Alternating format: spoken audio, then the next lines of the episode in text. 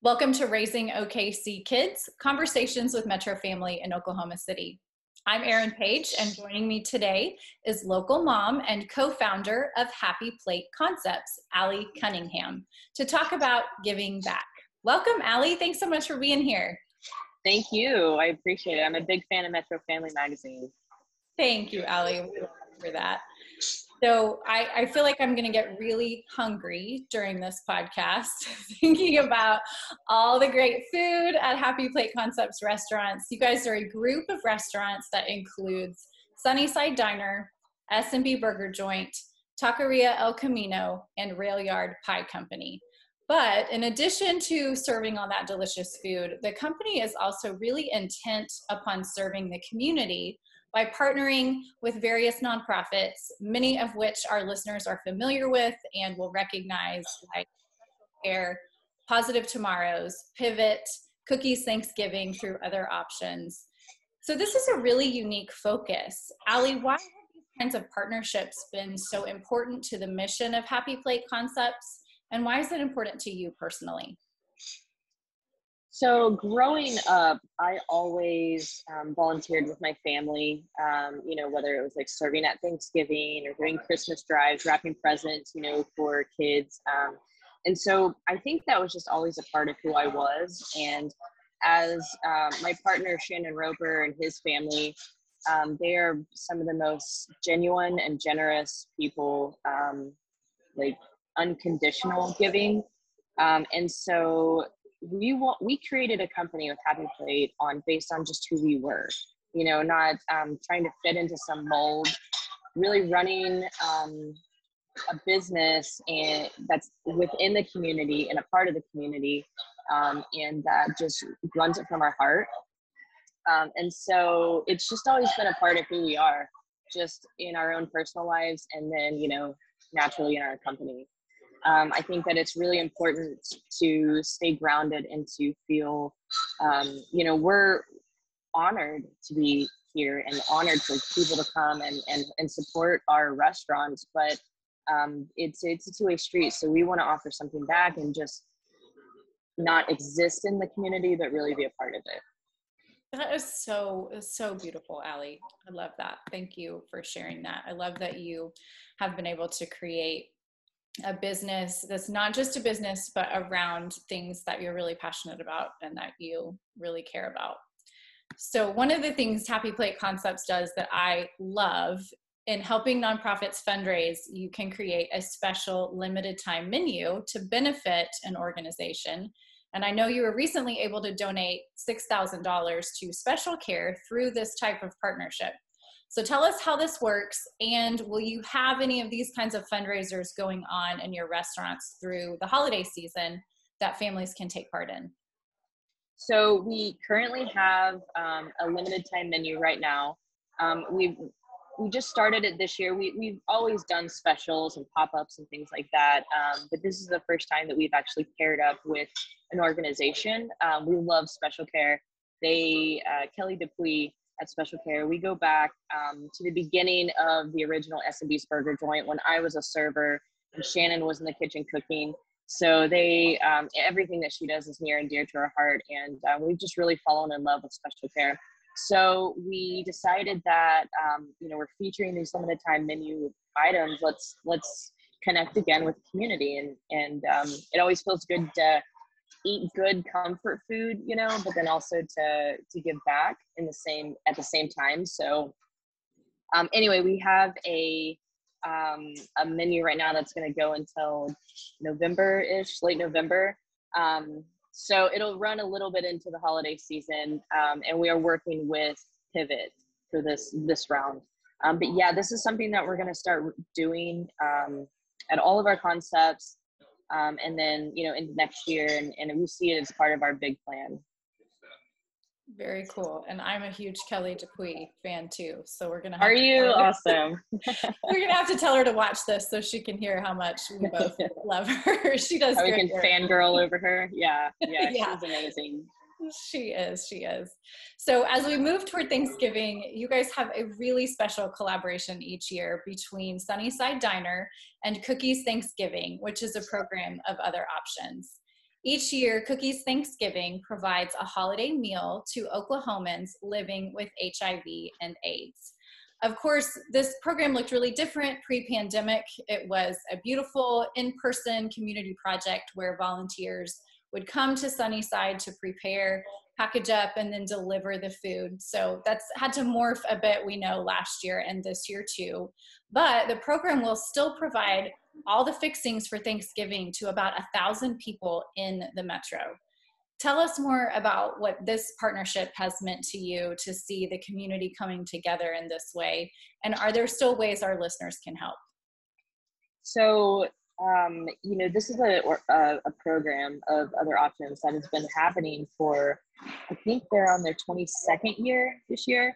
Um, and when we joined, they, I think that was on year 19, um, they you know we're we're doing an amazing job uh, getting this food out still preparing it um, but it was kind of pieced around the city and there were community partners that were offering their space which was amazing um, but i think they were doing about 350 and so again shannon and i were just like we should cook some food for thanksgiving and just serve it to people and you know we know that organizations are doing that already um, and so we called. I'm I'm a big fan of Mary Arbuckle as well. Um, she we were associated through a semi-pro football team, the Oklahoma City Lightning, back in the day um, when I was just a young pup. And um, so, Other Options is an amazing organization, and I just called her and like let's let's try to make this bigger and and do more, and also just offer an easier space. Um, I love systems and spreadsheets and how do we how do we turn this into something that is sustainable that has um, no matter who's doing it they know how to do it they have community partners already committed to it um, and so that's kind of how it just grew into a thousand people um, and and the amazing thing is, that other options not only serves uh, those within the community that have um, have or are diagnosed with AIDS or HIV, it's also for their caretakers, for their family. So it's anyone infected or affected um, by that. And so I think that that's even, you know, that, that makes it even more special to be able to take care of the people that have been caretakers, um, especially on a holiday built around gathering and, and as a family and giving thanks for what we have. And that has become even more difficult during the pandemic for people to gather. So, this, I know last year, um, what it's always a gift to be able to provide meals to these individuals and families. Um, but I think last year, um, maybe it meant even more because none of us, for the most part, were gathering in in traditional ways, especially those um, at high risk. So it it really is a special partnership and um, really beautiful to see the way the community can come together to to serve the individuals through other options in cookies Thanksgiving. Yeah, that's the kind of amazing seat that I have. The the view that I get is that I get to see um, the community come together and the the the feelings that they get from that. I mean, it just fills their cup. And so then to know that there's a whole other side of that, even of those that are receiving these meals. I mean, there's many clients that are like, you are the only person I'm going to see today when their food gets delivered. And so, you know, if they're in, if if the deliveries are delivery drivers are invited in, we encourage them if you feel comfortable, go inside and talk. And so, yeah, the pandemic kind of put a damper on that, um, and it makes you cherish those moments even more. Definitely. Um, also, in the spirit of giving back, Happy Plate Concepts operates Pine Pantries where community members can donate or pick up non perishable food. So, where can community members find those to be able to donate this season? So, the original Pine Pantry is in the Plaza District. Um, and so we have one at each of our diners. Um, and then the original S&B is on uh, Burger Joint on Main 59th they have a drop site so you can drop off goods and they'll be collected and, and stocked in the pantries. Um, and then i mean any of our the pie shop the uh, the taco shop we're all collection sites as well. I love that. Very cool. Easy to go enjoy a really good meal and drop off some non-perishable food at the same time it's a win-win it is absolutely Um, and it's a great thing for families to do, especially uh, you know families that maybe um, are not quite comfortable getting back to volunteering in person yet, and are looking for some socially distant options to volunteer or serve others. That's a great great choice, and it's easy. So, in addition to serving the community, I know you're very intent upon caring for your employees too. Earlier this year, Happy Plate Concepts committed to providing all employees across all of your restaurants a living wage as opposed to minimum wage in order to help improve their quality of life. Tell us more about that decision and how this type of commitment from businesses helps improve our community as a whole. So one of the things, you know, we talk about the pandemic and how it's like it, it changed everything and it's been hard. But I mean, we our perspective is is that it offered an opportunity to change up what you're doing because you have to, um, to really take a look at being intentional about what you do, making calculated risks. Um, and we just realized that it, I mean, it's always been Happy Plate's motto to take care of our people. We call them team members. Take care of our teams um, because how can you expect your servers to give um, genuine service if they're having, you know, if they're struggling for their to pay their bills and things like that. So um, it, that's a lot to ask. And the whole leave it at the door, you know, uh, motto that most businesses have, that's just, it's really tough to actually make happen. So we just care about our teams. Um, and, and so this commitment is um, we thought that they're you know our servers sure they're making like $20 an hour right? Because um, we're so busy and tips are so great and they give great service. And when we took a look at it we realized that um, on average you know we're hitting 15 there are times when we're hitting 18 and and going over that but an overall average is is not what we expected and so it was important for us to help provide some consistency in their pay, um, that they can go to work and they know I'm going to commit 40 hours to work and I am going to walk home with this amount no matter what, whether it's a slow week or a busy week or whatever, here's my minimum. And now I can plan my life around that and I don't have to just, you know, live paycheck to paycheck. So um, it, it was a really easy decision. And it kind of was one of those moments where we're like, why have we not always been doing this? Um, it's scary because there are those slow weeks, and um, you know, you, you especially in the climate that we're in right now, not just the seasonal, the natural slow weeks you have, but um, it's you've seen a lot of support from the community as well, um, respecting what we do, and so they want to support our businesses. Um, so yeah, I mean, I just again, it's a win-win. Everybody wins. I love that intentionality, Ellie. It's really beautiful. Um, and as you alluded to, the service industry as a whole has been hit really hard by the pandemic. What has that looked like for your team members? What do you want the community to know about the challenges the industry continues to face? And how can the community come alongside and help? Really, the community can help by just um, continue to support your restaurants, whether it's you know ordering food, whether uh, online, if you're not comfortable with going inside, totally respect that. Um, you know, we have had to, again, just be really intentional in what we do. Um, we've installed HVAC, like solar cleansers, they scrub the air. Um, we have air purifiers going at all of our places. So we've had to really look at, are we creating safe spaces? How do we, what, what feels safe? Um, and so again, it's like the new standard now. So that's the great thing is that okay, we didn't think about this stuff before. And now we get to be even more intentional moving forward, regardless of whether there's a pandemic. Um, and so, you know, that's that's the the good things that I think that have come out of this is being able to be innovative, to create new standards, to like raise the bar. Um, and as far as the, the hardships, it's just